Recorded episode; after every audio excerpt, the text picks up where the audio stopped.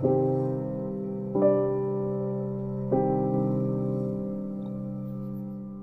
there, mucho gusto, and welcome to another episode of Detective Writer. I'm your host, Sally, aka Detective Writer, and today I am super duper excited to introduce all of you to a brand new and actually returning guest of ours, Trent Gander. Trent, thank you so much for returning. It's it's exciting. Thank you so much for coming back. I'm glad to be here. I had a great time last time, and I can't wait to see what we talk about today. Awesome. And I do hope you come back many, many more times. So I definitely would love to ask you, like, I know we were last time we were talking a little bit about, you know, some serial killer techniques, and I know that we were talking a little bit about unsolved crimes. So if you want to jump back on that, or if you want to talk about your writing journey, all up to you, my friend. Well, since I specialize in the, the former aspects of things, I want to talk a little bit about some of the more kinetic aspects of life and how many people overlook and misunderstand the realm of explosives and non knifey, gunny things. Because uh, movies and a lot of other things make us think that explosions not all that bad. They are actually really hard to control. Mm. They are very devastating, and they are really hard to track as well. So a little bit of background, uh, not necessarily for me, but just for the concept in general. Uh, the U.S. used to have a really big explosives problem. Uh, wow. Between 1950 and 1980, there was a series of ex- uh, explosion attacks or bomb attacks that uh, rocked the nation. This was mostly perpetrated by a group known as the Weather Underground, and there were a few other things, mostly tied to uh, the organization known as the Provisional Irish Republican Army, or PIRA. Uh, and they are one of the reasons why there's two popular things in the world called an Irish car bomb, because uh, between 1920 and all the way up, actually, to I think 1998, there was something known as the Troubles over in Ireland, which was uh, essentially Irish nationalists trying to maintain Irish sovereignty between Northern Ireland and Southern Ireland, because Southern Ireland, if I remember this correctly, uh, is part of the UK. And the Irish in the north wanted to remain Irish, and they didn't want to be underneath uh, the control of the Protestants in the south and the UK to their east. And so they went through a series of guerrilla tactics, mostly dealing with explosives, uh, causing a massive stir and also developing a large number of specialists in the art of making bombs at home. Yeah. Because actually, from what I'm gathering, you know, Trent, I haven't necessarily had as much information on explosives. Basically, the only amount of information that I remember learning was, you know, like let's say if I was watching Snapped or Forensic Files or Law and Order SVU, like my idea of an explosive was something that was just detonated to go off, and usually they would manage to stop it on time before it just exploded and killed everybody. But mm-hmm. I'm kind of interested to know how would you like basically describe like some of the particular commonly explosives that we know of today, you know, whether they be car bombs or regular bombs, like how do those differentiate between those that we would use in the US versus maybe internationally? Are those are those the same kinds or are there different ones? Like I'm really curious to know about that. So I have to be really accurate with this because when I share this, because one of my friends deals with these a lot. Uh, there's a difference between formally manufactured explosives and improvised explosives. Before 2000, 2001, uh, you would usually refer to as uh, what we would call IEDs today, or improvised explosive devices, as bombs. They were just bombs or homemade bombs.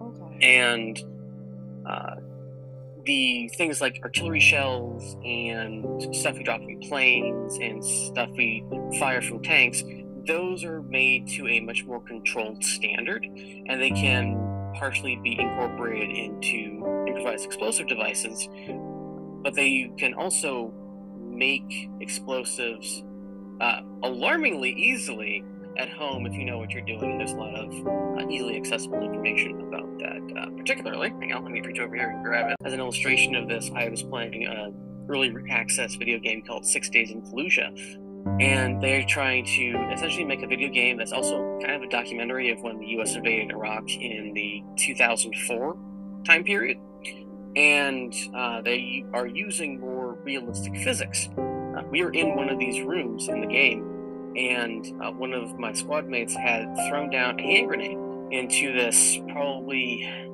10 foot by 10 foot square uh, staircase area, and one of the other players looked over the edge and was reloading, and as it went off, it killed him, and the other guy was left by himself. And the guy says, "Oh, it probably bounced off the ground." And in reality, if we're dealing with roughly realistic fragmentation hand grenades, it sent a giant wall of pressure upwards, and that guy looked over at the wrong time, either caught some shrapnel in a very uh, unpleasant place, or just was hit with the equivalent of a brick wall flying at him invisibly at a few thousand feet a second. Bring that up because the typical explosives that I am particularly like more familiar with are stuff like you know typically like dynamite, mercury, blasting caps, and it's really interesting because I was under always the assumption you know there's usually like maybe three to four fundamental types of explosives, whether they be chemical, nuclear, even sometimes mechanical, like whether it be homemade or something like that. But so you say it usually depends, you know, like the location. Do you also believe like maybe weather also influences it as well? So there are various types of explosives. There are less stable explosives and there are more stable explosives. Some explosives need explosives in order to actually detonate. Uh, Military grade C4 is a good example of this. It is, I believe the term is secondary explosive, where uh, a small device is usually inserted into the C4. This is the priming charge. And when that detonates, the C4 itself reacts. Otherwise, and they'll, they'll do this for military training and stuff, they'll actually burn bricks of C4 to illustrate how stable it is. And you can like cook over it. It, it doesn't explode. Meanwhile, dynamite, if it's exposed to enough heat, will explode. Now, modern dynamite is a lot more stable than like 1860s dynamite, but mm-hmm. it's still a force to be reckoned with, no matter what. Definitely. Any type of explosive, whether that be everything from tannerite all the way up to professional grade and mining grade explosives, are extremely dangerous. What would you say, like, are the biggest tips that could help any of us, you know, like, be aware of when we're probably near an explosive in the in the forsaken case that God forbid, you know, we're ever in danger and maybe some of us are not aware which explosive it is or that there's even an explosive around us, what would you say are the biggest tips that you would give anybody to stay safe no matter what? Uh, well, there's one aspect of there's a reason why we don't see as many bombings is people don't know the information is out there. There's also uh, the access. People don't know where to or how to make them. Uh, which is both a good thing and a bad thing because then people don't really understand the, the dangers of these items and that are more likely to mess around. Uh, one of the things is if you see something that looks out of place, now this generally comes from training for improvised explosive devices. If there's like rubble and there's something that looks really fresh in there, like uh, a box or something, uh, avoid it. If you see a package that is not supposed to be there, that is uh, strangely marked, or you receive something that you weren't planning on getting, and you don't remember ordering something from like this Amazon, uh, don't open it, don't touch it. Call your local authorities and get a professional to come out and see it because uh, that could be an explosive device. Because we had, um, I forget the exact time frame, but he recently died uh, Ted Kaczynski, also known as the Unabomber, uh, sent bombs to the mail, which is, of course, illegal. And uh, he made them so well that uh, there was very little physical evidence left in them. And they also managed to make it through the mail without detonating and only detonated after they were opened. And people have only got more and more advanced in how they make uh, explosive devices uh, from then on there's another aspect to consider, which is, of course, if you live in a, a war torn area or you go to an area that had a war, depending on what you encounter, uh, just, just don't mess with uh, things that you find on the ground. Uh, there's there's areas that have still have active landmines that are were made before we decided we wanted to put stuff inside them that would cause them to detonate uh, after a certain number of years, so we didn't have to go and try to find them.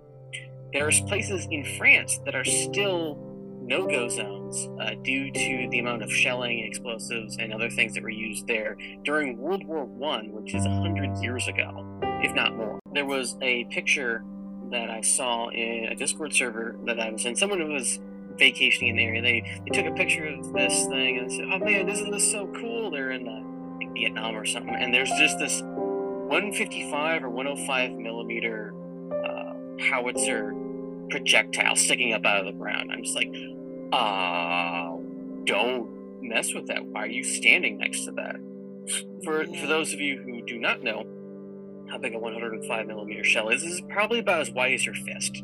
That's just how wide it is. It's probably about as long as uh, your forearm, and that's the stuff that we send uh, a mile or so in the distance to completely tear up the area. Those are also some of the shells that uh, IED makers will use to create very large and portable IEDs. They are designed to be efficient at explosions. They are very good at it, and certain of them will have something built into them that will make them inert after time. There was uh, some concerns over the years of uh, what happens if we lose explosives that are still active in areas that we're no longer fighting. And so uh, there are things called submunitions and other munitions that are supposed to have special things built into them that make them essentially piles of junk after a certain period of time. Like if the uh, if a fuse isn't activated after X date, uh, the entire device is rendered inert, which means it doesn't do anything. But um, some of the older stuff, older stocks, which may not have that, uh, they are active until they go off, or until they uh, they are blown up in place, usually, which is absolutely terrifying. And submunitions are one of those things that it's probably a good idea that most nations just not use those at all because it's terrible and they're hard to clean up afterwards, especially if all the little submunitions don't go off because they just sit there waiting. Your help bringing so many things like this to light because for me, I mm. had no idea about these types of explosives. Like, I knew that they existed, but I wouldn't necessarily know how to keep myself safe. And from what I remember hearing a little bit um, in college, you know, from the Department of Homeland Security, that more often than not, it's really a lot easier for some people to make homemade explosives, like homemade bombs and things like that. Would you say, like, maybe explosives, do any of them have like a particular smell or particular sound, you know, that we could possibly like stay aware of? Here's, here's the weird thing. The only thing that pops up into mind for that is um, explosives are tend to be surprisingly sweet. Really? The, the, there's a couple of cellulose things that are involved, but uh, yeah, usually explosives are sweet, which I find really odd. But not really when you think of it that uh, explosions are really just uh, transfer of energy to a heat form at a fraction of a second. But um, uh, one of the reasons why you cannot purchase uh, really high quality manure is because manure has, I forget the exact, uh, oh, has ammonium nitrate, that's what it was. Uh, has a high level of ammonium nitrate in it, and that is used as a synthetic for explosives. And you can get that from uh, urine. And so that's what was used in the Middle East a few times, or a number of times, where they would get an entire village to uh, donate some urine from all the males available and they would synthesize explosives from it. Uh, usually, very odd smells. Anything that you wouldn't recognize as being normal for the area, you should probably take notice of because there's a couple of smells that we recognize every single day. Like, oh, this is the normal smell. This, oh, what, what is that weirdness? Or something like gasoline. Gasoline's a very easily identified smell and it can be used as an explosive device or something mass casualty situation every day in a, in a typical lifestyle you wouldn't ever think oh that you're ever going to come in contact with an explosive or anything like that but it's good to know to be aware so that if god forbid any of us were to ever come in contact with that we would know what to do how to stay safe and how to you know, really be really be well prepared. I am kind of curious as to like why isn't why isn't more of these why aren't more people discussing how to stay safe and how to be aware of these things? Do you have like maybe an idea? Uh, there's a there's a couple of reasons why people want to avoid the conversation about explosives. The primary reason is that the, the Bureau of Alcohol, Tobacco, and Firearms is very zealous in enforcing uh, the laws regarding explosives. Because in the U.S., you can technically do a lot of stuff regarding only explosives as long as you're doing it on your own property. It's the transport that becomes extremely legally restrictive.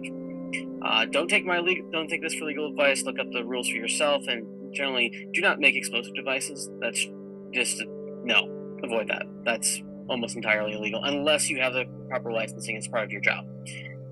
Legal disclaimer along the way. Uh, obscurity is actually a really great way to avoid having trouble. So if we don't talk about explosives, the less likely explosives are to be used. Or if more explosives are being used and people start to worry about everything, uh, uh, mass panic ensues, and that can cause all sorts of other problems related to that. Uh, another aspect of this is that explosives are, well, they are easy to make. They are hard to make well and actually put in place. Uh, there is, has been numerous examples, uh, particularly within Israel, where uh, bomb makers will manufacture devices and uh, either because some frequencies were left open, the frequency came in from whatever government agency had access to it. Uh, many workplace accidents, as they were referred to, would occur with uh, the manufacture of explosives because you make it a little too unstable and you do the wrong thing, such as, uh, I don't know, light a cigarette at the wrong time or uh, accidentally connect a circuit. Your entire existence is going to flash before everyone's eyes and uh, you will no longer be in the game. Maybe more people were to discuss it, or maybe in social media or things like that, to really bring so many of these discussions to light. Because I think, like, from learning from what I remember from World War II and history books, like the typical explosive that I remember hearing about is that you step on something and something goes boom, or you know, you throw something and it something goes boom.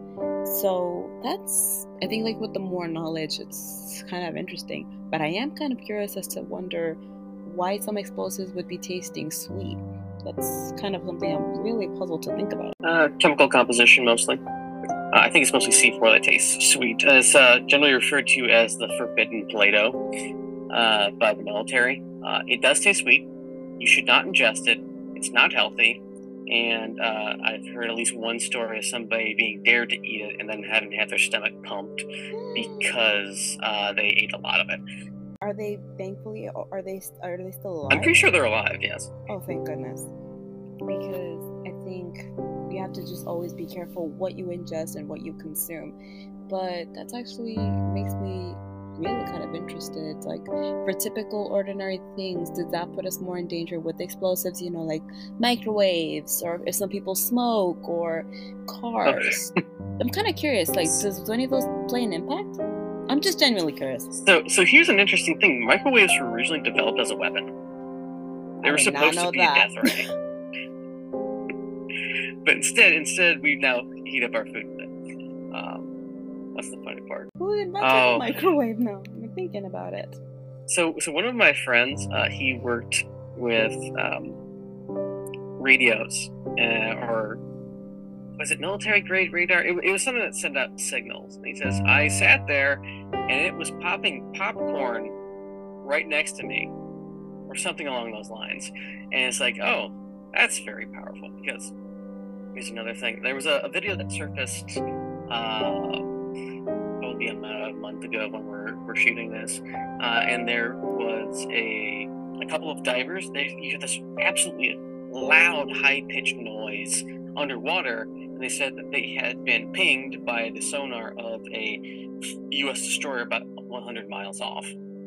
What people don't really know is that sonar for like submarines and military grade ships at close range is a viable weapon because it is nothing but sound being shot out at a high rate in a solid formation.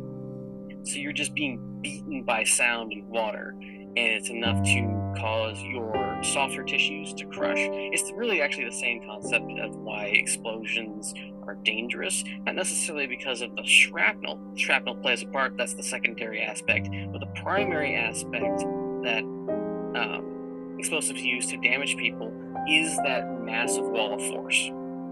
So you have the, the primary damage is a wall of force going out, which slams into you. Secondary is the uh, fragmentation and other things that it picks up and slings at you. Third is you slamming into things, especially if it like picks you up and bodily throws you to the ground or against a wall. Mm-hmm. And the fourth stuff is like all the, the dust and grit and stuff that goes in your nose and eyes. That makes them extremely dangerous, but also very fascinating. And if you are by something that is an explosion or has a large pressure wave, you should get checked out by a professional because that can cause things like blast ear, blast lung, which is uh, damage to your your body that causes pressure to build up in the more open areas of your internals. So we have uh, several areas like our intestines and like our lungs and things in the area around our lungs that has a openings. And uh, that pressure wave can throw those into disarray and cause a buildup of pressure, which will affect the rest of the system and can potentially lead to death. So if you see like bruising around the ears, um, things like pneumothorax or a, a weird uh, rasping in the lungs, uh, stuff like that. It's a it's a bunch of really gory medical detail. And if you're interested in that stuff, I wholeheartedly uh, advise you to go and look at it because. It's so strange that an invisible pressure wave can cause so much damage. Like, this doesn't even necessarily apply just to explosives. Like if you're by uh, uh, power plants or uh, gas things and something ruptures, uh, it still sends out a pressure wave because of that explosion. So it's not necessarily just related to explosives, it's related to anything that goes boom. You know, the more information that we have, the more we're aware of something to be, you know, be more cautious. Because the more explosives that I've been always familiar with are the ones that typically go boom if you step on something or if you throw something somewhere. I'm kind of curious as to if there's any any kind of explosives that have ever existed, you know, for water, like if you're swimming or water, anything like that. Uh, liquid explosives, um, nitroglycerin is one, but water is used in breaching charges uh, because water likes to stay in place. You can't see me, but I'm flexing my fingers as if I'm trying to hold myself in place. But uh, it's used uh, to direct explosions, uh, to break through and cut like rebar, cement, bunker doors, bunkers themselves, and other things. So there's a surprisingly large amount of uh, utility that explosions have. It's just that most people don't really know about it because it's a, it's surprisingly specialized knowledge, and uh, it does it does make you think about things because I've had at least one time where I was out shopping with my mom. I get out of the driver's seat and I look over and I just freeze because there's this random water jug in the middle of the uh, of the parking lot. It's like that shouldn't be there, and I just had this flash across my eyes. Like if this were a different place, this would be an explosives. But I live in the middle of the Midwest, and there's nothing here that anyone would want to destroy. Uh, so it's not. You have to you have to weigh the concept. It's like, huh, could that be it? Could it better not be Better safe it? than sorry. Always better safe than sorry. You never know. About and thank you so much for being open and transparent about that. And it's crazy to think, you know, how any typical ordinary thing can easily just like completely from one thing to another you can learn something and it keeps us safer. And with the more information that we share the more things we can become aware of. Actually inspired me to want to learn more about and how to stay safe. Uh, as with everything, knowledge is power. Uh, yes. Uh, look into things that you find interesting, and uh, don't be afraid to walk on the, I like the term, the darker side of things, because the more you understand bad people and what people think of as being negative or um, dangerous or taboo, the more you'll understand either why they're taboo or how they work and how best to counter them. And that's the guiding principle that I use in a lot of my life. Exactly, because you know, with the more knowledge, even with from a mere curiosity, the more we can keep ourselves safe, the more that we can learn, the more we can make more connections. And every single day brings a new thing. You know, I can't thank you enough for returning, Trent. This has been an absolute pleasure. And for those of you who have been listening to this podcast, I truly hope you've, you know, enjoyed learning a little bit more on how to keep yourself safer, knowing how to stay aware, and as well as just truly enjoying this episode. Truly, I can't th- thank you guys enough. Trent, I truly hope you come back. We have so much more to talk about. And I hope you all have a great day, morning, afternoon, evening, or night, wherever you are in the world. Please stay tuned for next week. And until then, keep on sleuthing.